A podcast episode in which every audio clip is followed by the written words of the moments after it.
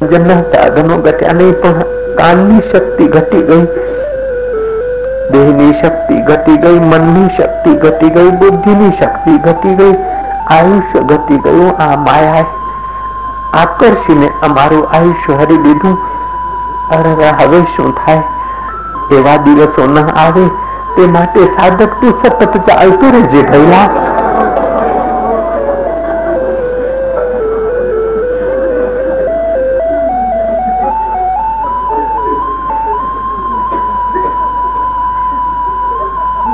माया ऐसी ठगनी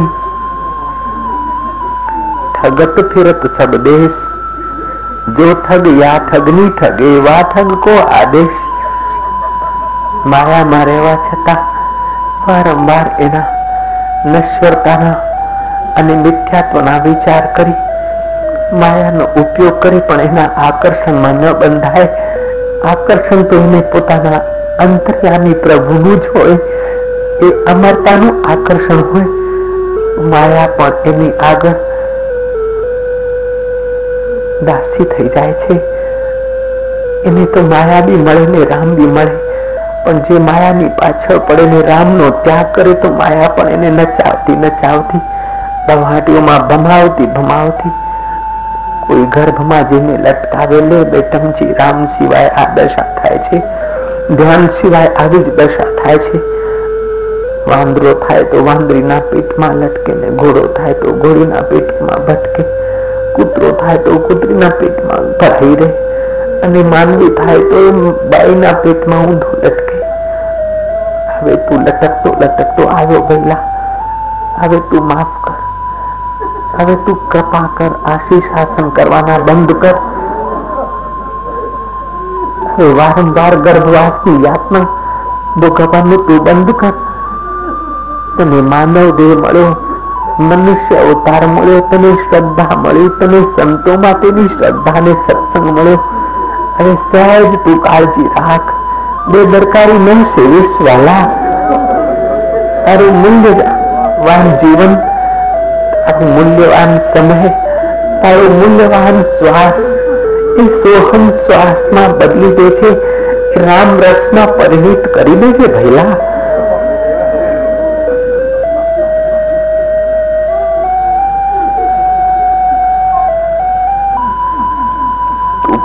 પ્રભાત કાળે વહેલો ઉઠીને ધ્યાન મગ્ન થજે માયાઓની સંખ્યા દસ તું ભલે પૂરી કરે પણ તારી સાધના પૂરી ન કરતો તારી સાધના ચાલુ જ રાખજે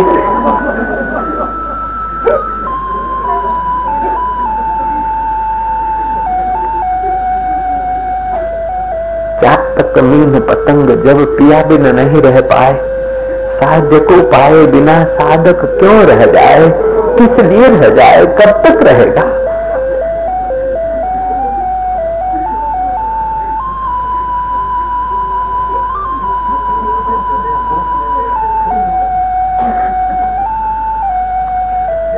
हरि के चिंतन मात्र से दिल पावन होने लगता है। हरि के ध्यान मात्र से दिल शुद्ध हो जाता है। हरि का चिंतन करते ही हरि रस का प्रसाद मिल जाता है। जगत का चिंतन करने से तो परेशानी होती है। जगत का चिंतन करने से जगत के भोग नहीं मिलते। जगत का चिंतन करने के बाद परिश्रम करना पड़ता है, पुरुषार्थ करना पड़ता है और प्रारब्ध का सहयोग हो तो जगत के भोग मिलते हैं और भोग भोगने के बाद भोक्ता की शक्ति का नाश होता है। जगदीश्वर का चिंतन करने मात्र से अंतर आराम अंतर ज्योत अंतर प्रसाद मिलता है और भोक्ता भगवत मय होने लगता है। जय हो प्रभु तेरी जय हो। मेरे गुरुदेव, तुम्हारी जय हो। जय हो। जय हो।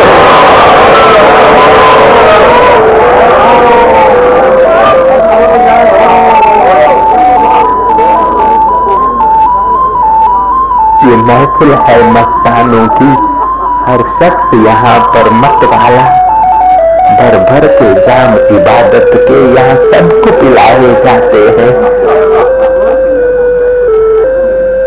संसार के भोग पीने वाले अहंकार से भर जाते हैं और आयुष नाश करते हैं।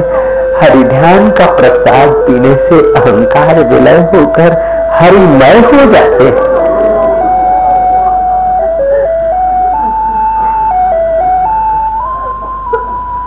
भगवान को पाने की इच्छा मात्र से भगवत रस प्रकट होने लगता है। आदमी निर्दुख होने लगता है। आदमी पवित्र होने लगता है। प्रभु की प्राप्ति इच्छा मात्र से आदमी में गुण आने लगते हैं, नम्रता आने लगती है, त्याग आने लगता है, सेवा आने लगती है, सत्कार्य आने लगते हैं और सत्संग की रुचि बढ़ने लगती है। अरे परमेश्वर को पाने की इच्छा मात्र से आदमी में सदगुणों का प्रागत्य होने लगता है।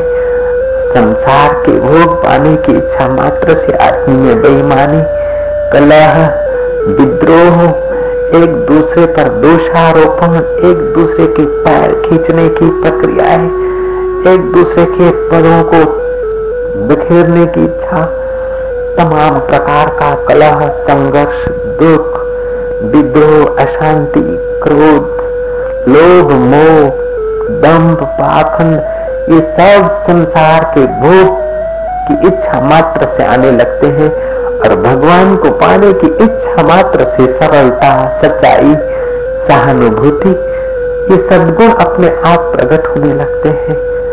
प्रभु को पाने की इच्छा इतनी तीव्र बढ़ा दो कि तुम्हारा मन कहीं, तुच्छ विकारों में तुच्छ वासनाओं में, तुच्छ आकर्षणों में कहीं रुके ही नहीं।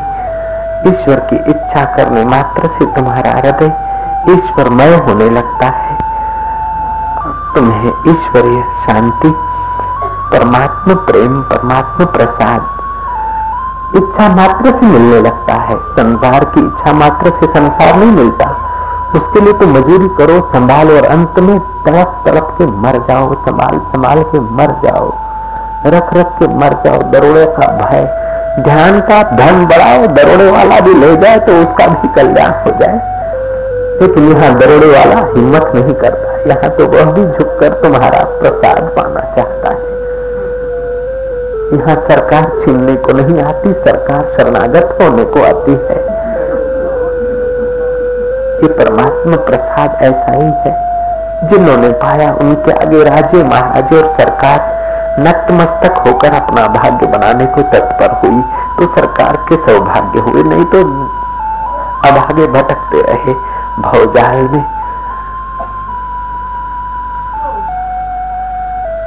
सच्ची सरकार का रास्ता तो वही है। तुम अपने में आराम जितने अंश में विशेष पाते जाओगे, उतना ही तुम्हारा और तुम्हारे संपर्क में आने वालों का तुम्हारा और तुम्हारे बनाए हुए सरकारी भाइयों का मंगल होता जाए।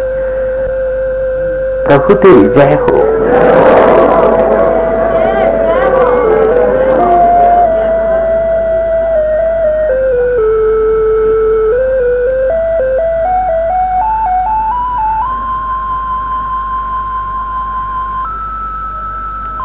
जगत के दुख मिटाने का एक ही उपाय है।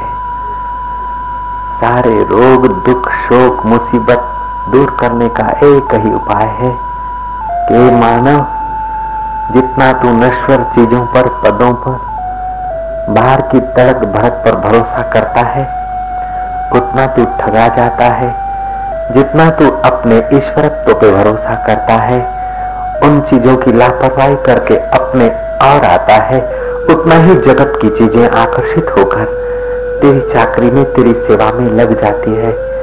सारे दुख मिटाने का एक ही उपाय है कि मानव आत्मावलंबी हो।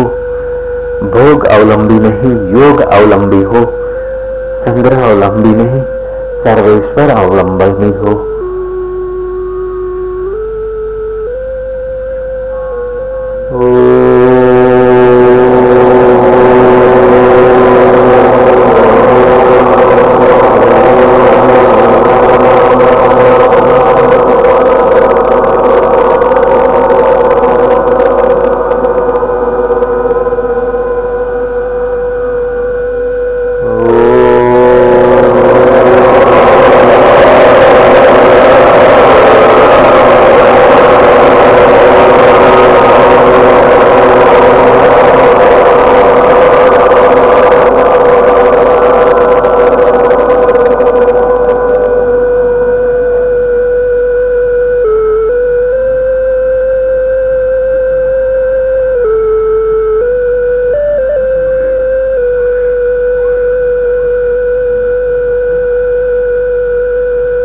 क्या मधुर समाचार है, क्या अनुपम शांति है?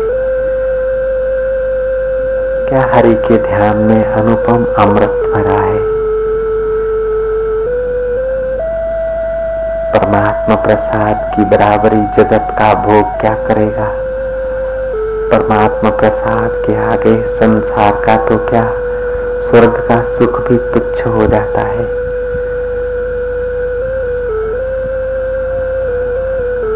हम अधिक से अधिक आराम पाते जाएँ अपने राम में। हम अधिक से अधिक भरोसा करते जाएँ अपने निज शुद्ध चैतन्य पर। बाहरी भरोसे करोगे तो ठोकर खाओगे। बाहरी वस्तुओं पर भरोसा करोगे तो वे तुम्हें त्याग जाएगी। तुम ईश्वर पे भरोसा करोगे तो बाहरी चीज़ें तुम्हारी चाकरी में लग जाएगी। ये देवी विधान है, प्रकृति का आकाश विधान है। एक साधे सब सदे सब साधे, सब जाए। एक को संभालो तो मिलिया अपने आप लगकर सब गुना हो जाता है वह एक। एक को छोड़ो तो शून्य फिर क्या देगा? शून्य शोभा देता है एक के पीछे। एक तुम्हारा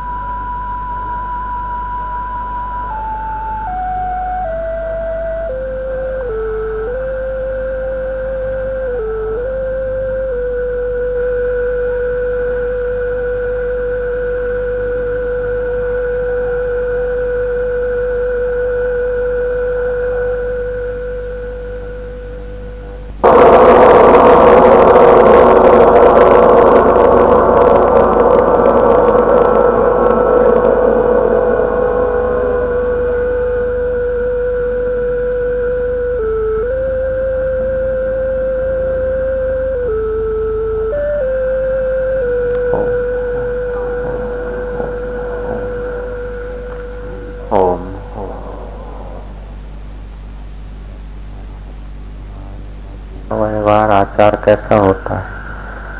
कि हृदय में स्नेह नहीं होता उनको। स्नेह नहीं होता कि नहीं। जिस अर्थ में संसारी लोगों को स्नेह होता है, ऐसा उनको स्नेह नहीं होता। स्नेह पुत्र द्वारा द्वारा दिशु स्नेह रहित हो जाते हैं। फिर तो हृदय सूखा हो गया। नहीं, संसारी आदमी स्नेह उसलिए करता है कि पत्नी है, इसलिए स्नेह करता है। पुत्र है तो मेरा पुत्र इसलिए स्नेह करता है।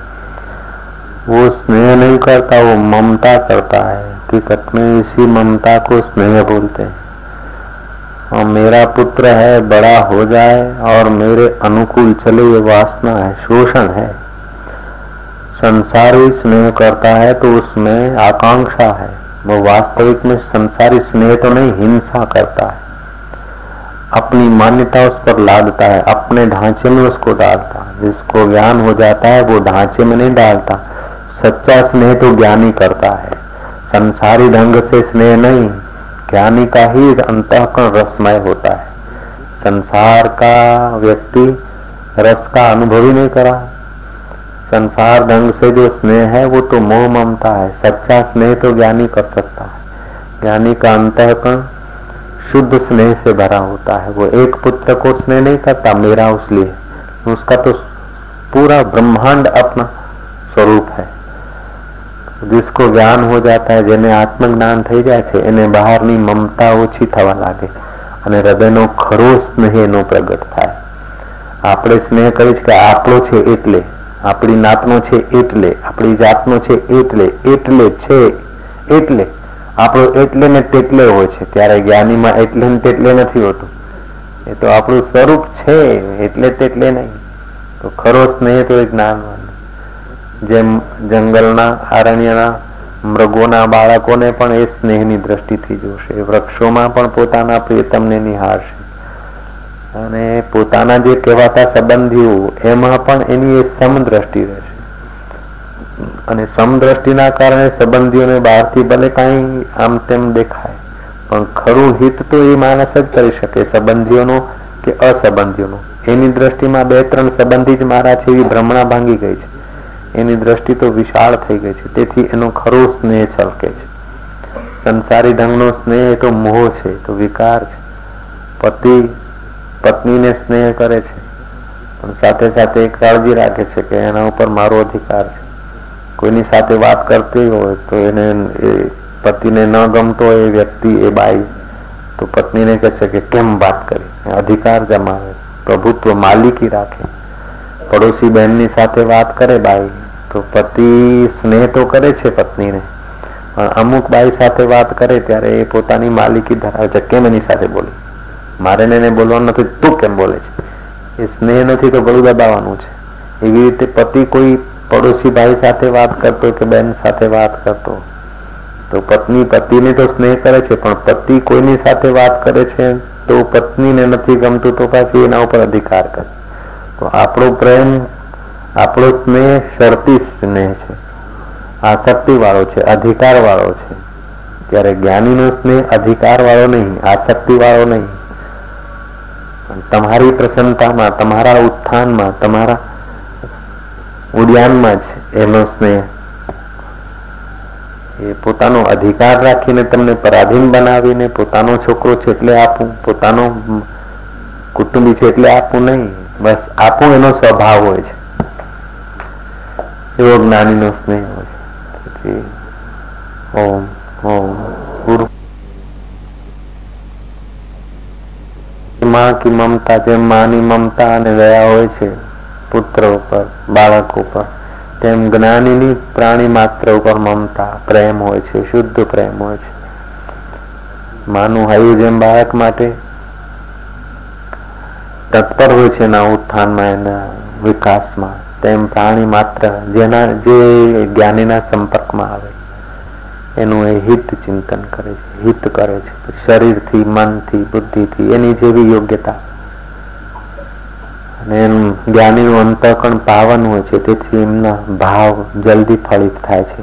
એમની દ્રષ્ટિ પાવન હોય છે, તેથી આપણું હયું જલ્દી પવિત્ર થાય છે. જેટલો જેટલો વ્યક્તિ અંદરથી નિસ્વાર્થ હોય છે, પરમાત્મા ધ્યાનથી પરિતૃપ્ત હોય છે તેટલો તેનો સંકલ્પ, તેટલી તેની ચેષ્ટા, તેટલો તેનો ભાવ જલ્દી ફળિત થાય. તેથી મહાપુરુષોના, વડીલોના, સજ્જનોના આશીર્વાદ ફળતા હોય છે. સાત્વિક લોકોના જ સંકલ્પો ફળે છે. ક્રૂર માણસોના સંકલ્પ ના ફળે જલ્દીથી. જો ક્રૂર માણસોના જલ્દીથી સંકલ્પ ફળે ને, તો સાચા સજ્જન માણસોને, સાત્વિક માણસોને જીવાનું એ ના મળે. રાક્ષસોના ભૂતળાઓના પ્રેતોના અસુરોના સંકલ્પો બધા જો સત્ય થવા માંડે તો પૃથ્વી ઉપર કોઈ સજ્જન મળે જ નહીં આસુરી સંકલ્પો જલ્દીથી નથી ફળતા સાત્વિક સંકલ્પો જલ્દીથી ફળે છે જે ભજન ધ્યાન કરે છે એનું અંતકણ પાવન હોય છે અને કેટલાક જ્ઞાની બ્રહ્મવેતા મહાપુરુષ હોય છે તો સત્યથી પણ બહાર ત્રિગુણાતીત હોય છે તેથી એમનો સંકલ્પ સહજમાં પ્રકૃતિ માન્ય કરી નાખતી હોય વારંવાર એ પુરુષોના અંતઃકરણમાં સંકલ્પ ઉઠતો નથી. પોતાના માટે તો સંકલ્પ કરતા જ નથી. કોક વખતે સંકલ્પ સ્ફુરે તો પણ એમને થાય કે હજી સુધી સંકલ્પ સ્ફુરે છે. આ મિથ્યા જગતમાં સુખ દુઃખને સાચું માનીને શું? એમ જ્ઞાનીને પોતાના માટે સંકલ્પ સ્ફૂરતો નથી. કોઈ વખતે બીજા માટે સ્ફુરે તો અકાટ્ય હોય છે. અરે જ્ઞાનીને સંકલ્પ સ્ફુરે કે ન સ્ફુરે, પણ જ્ઞાનવાન માટે જેના હૃદયમાં શ્રદ્ધા હોય છે અને આ જ્ઞાનવાનના કોઈ બી બે વચન બોલ પકડી લે છે, તો પ્રકૃતિ એને સહાય કરવા માટે તત્પર થઈ જાય છે. એવા એ મહાપુરુષો હોય છે, બ્રહ્મવેતા. જ્ઞાનીને આપણે ખબર બી ના આપી એમને દર્શન દૂરથી જ કરી લીધા હોય. પણ મનમાં માની લીધી હોય, ધારણા, બાધા કરી લીધી હોય, તો પ્રકૃતિ સહાય કરી હોય છે. એવા એ મહાપુરુષો હોય છે. એવા મહાપુરુષો બનાવવા માટે તમને હું પ્રયત્ન કરું नारायण नारायण नारायण नारायण। ओम ऐसा तेज थी कि कोई जवान उसको जीत नहीं पाता था, सब हार जाते थे। एक युवक ने अपना इष्ट जुपिटर की प्रार्थना किया, देव की। जुपिटर ने उसको प्रेरणा कर दिया। उस युवक ने एटलांटा से शर्त लगाई, दौड़ने की। उसने क्या करा, रास्ते में कहीं कहीं सुवर्ण के टुकड़े बिखेर दिए थे थोड़े थोड़े फासले पर। एटलांटा तो दौड़ी बिजली की तरह, देखा कि सोने सुवर्ण की मुद्राएँ पड़ी, उसने उठा ली। इतने में वो लड़का पहुँच गया। एटलांटा फिर तेज हो गई। आगे चल के दूसरा तो कुछ थोड़ी पड़ी थी। सुवर्ण मुद्रा, वो लेने लगी। इतने में लड़का पहुँच गया।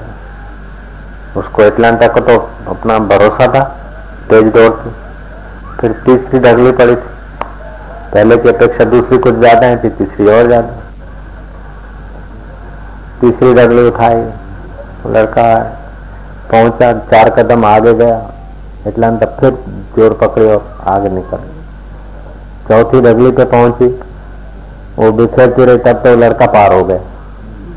अब वो सोना भी मिल गया, उसकी मिलकत भी मिल गई एटलांटा भी उसको मिल गई है कि नहीं जीतती? ऐसे ही वो क्यों हारी एटलांटा इसलिए हारे कि वो लेने में लग गई। अब वो जीता क्यों? क्यों लेने में नहीं लगा? लक्ष्य पे पहुँच गया तो लेने वाला उसका आधीन हो गया। ऐसे ही जो आदमी लक्ष्य पे पहुँच जाता है तो संसार को पकड़ने वाले उसके अधीन हो जाते सीधी बात है। ठीक है कि नहीं? फिर इंद्र हो, देव हो, वरुण हो, कुबेर हो, कुबेर भंडारी हो, लक्ष्य पे पहुँच जाए। अपन लोग रुक जाते हैं ना? मान में, यश में टाइटल में इंजीनियरिंग पढ़ने में और राजा बनने में, वहाँ रुक जाते हैं। इसलिए कि हर हर महादेव। चले तेज़ी से। लड़के की रफ्तार कम थी एटलांटा तेज थी, लेकिन तेज चलने वाला रुक गया। तेज वाली पीछे रह गई। और एक धारा चलता गया, वो आगे पहुँच गया। क्योंकि कहीं रुका नहीं। अपन लोग साधन भजन करते, फिर रुक जाते, बिखर जाते। नहीं तो ईश्वर प्राप्ति कोई कठिन चीज़ नहीं है। आत्मा का अनुभव करना, परमात्मा का अनुभव करना कोई दूर की बात नहीं है। इच्छाएँ वासनाएँ छोड़ दो, तभी परमात्मा की मुलाकात धन की लालच, सत्ता की, पद की, संसार में अच्छा फैलाने की। इसलिए आदमी सब झुलस रहे, अग्नि में पच रहे ऐसे विचार इससे उसके उसके करके पच रहे रोटी अपनी खाते, खोपड़ी दूसरों के लिए चगाते रात को नींद आ जाती तो कोई चिंता नहीं, कोई दुख नहीं। ऐसे कोई वासना नहीं तो आत्मानुभव है। और दूसरी गलती ये करते कि भगवान को कहीं मानते हैं। उधर से आएगा, उधर से। अरे, परमात्मा आनंद स्वरूप है, शांत स्वरूप है, चैतन्य स्वरूप है। वो शांत स्वरूप है, चैतन्य है, उसलिए तुम्हारा हृदय धबकारा दे रहा है। आनंद स्वरूप है, उसलिए तो तुमको ध्यान में आनंद आता है, उसी का परमात्मा का जाता है। तो परमात्मा चैतन्य है, आनंद स्वरूप है। सुख स्वरूप है। वो आकाश पाताल में इधर उधर नहीं, तुम्हारे दिल की हर धड़कन में। फिर भी उसका अनुभव नहीं होता तो इच्छाएँ, वासनाएँ, गलत मान्यताएँ, खोटे संस्कार, ये सब सेवाल पड़ गई। जैसे पानी के ऊपर लील जम जाती ना, जारो, जमी ना जारो। सावक तो पानी पानी से ही पैदा होती है, और पानी को ही ढकती है लील। ऐसे ही चैतन्य परमात्मा से ही मन फूरता है और ऐसे ही विचार, जाल भून के परमात्मा को ढकता है। परमात्मा कोई दूर की चीज़ नहीं है, परे की नहीं है पर कालांतर में मिलेंगे ऐसी बात भी नहीं है। जगत की बेटा विचारों से ढक दिया आत्मा सुख को। रोज ध्यान के द्वारा रोज झलक मिलती है। परमात्मा सुख की रोज झलक मिलती है। उसमें टिकते नहीं, स्थिर नहीं रहते बिखेर देते रोज मिलती है, कई बार मिलती है, ईश्वरीय झलक, परमात्मा की झलक। आनंदो ब्रह्म, ब्रह्मेति परमात्मा नोति वेदांति। वो आनंद स्वरूप जो ब्रह्म है, वो परमात्मा है। ये वेदांत शास्त्र का नहीं वेदांत उपनिषदों का ज्ञान आखिरी ज्ञान होता है। बोले, भगवान आ जाएँगे। आ जाएँगे, तब भी क्या चाहिए तुमको? वरदान देंगे। वरदान मिल गया, फिर क्या चाहिए? आनंद चाहिए। तो वो ध्यान करके आनंद, वही तो भगवान का आनंद स्वरूप है। देवी देवता आ जाएँगे, झूलेलाल आ जाएगा, उमिया माता आ जाएगा, फिर क्या होगा? फिर हम दर्शन करेंगे। दर्शन करेंगे तो क्या होगा क्या आनंद आएगा? तो बिना दर्शन के जो आनंद आ रहा है वही आत्मा का ही है। दर्शन करेंगे, फिर दर्शन चला जाएगा तो रोना पड़ेगा। ये स्वतंत्र आनंद आ जाएगा तो दर्शन ही दर्शन है। दिल्ली तस्वीर है याद, जबकि गर्दन झुका ली मुलाकात कर दी। जब चाहा तब स्वरूप में डुबकी मार लिया ऐसा वो आत्म स्वरूप है। वो परमात्मा शिव है, ऐसा है ऐसा है। ये आत्माएँ उधर जाती है। बोर्ड पे टिपकी टिपकी टिपकी लगा के आत्मा इधर जाती, उधर जाती। ये सब भ्रमणा के विचारों में मत पड़ो। आत्मा इधर उधर नहीं जाती, इधर उधर जाता है मन वासना वाला। आत्मा सुख मिल गया तो वासना दग्ध हो गई तो परमात्मा में व्यापक मिल जाता है, इधर उधर कहा जाएगा? बोर्ड पर टपकी मार गए वो आत्मा परमात्मा का ज्ञान देते वो टप क्यों होता है? आत्मा परमात्मा। गीता का ज्ञान ऐसे टपके लगा के दिया था कृष्ण ने। अर्जुन को कैसे साक्षात्कार होगा बोर्ड पे दिखाया, चित्र दौड़ पे? नहीं, सुखदेव जी ने ज्ञान दिया तो क्या बोर्ड पे चित्र देख कर दिया? और चित्रों से ज्ञान हो जाता है तो मास्टर लोगों को सबको ज्ञान हो जाता है। बोर्ड छाप देंगे, ये आत्माएँ हैं, मृत्यु लोक की आत्माएँ, ये स्वर्ग की आत्माएँ इधर की आत्माएँ, इधर की आत्माएँ, ये जाती है सब ऐसे ही बनाने का तो मूर्खों की जमात है। सुखदेव जी महाराज का सत्संग सुनते सुनते परीक्षक को आत्मज्ञान हो गया कि जनक राजा का सानिध्य लेते ही सुखदेव जी को साक्षात्कार हो गया। खटवांग राजा को एक मुहूर्त के उपदेश से ज्ञान हो गया।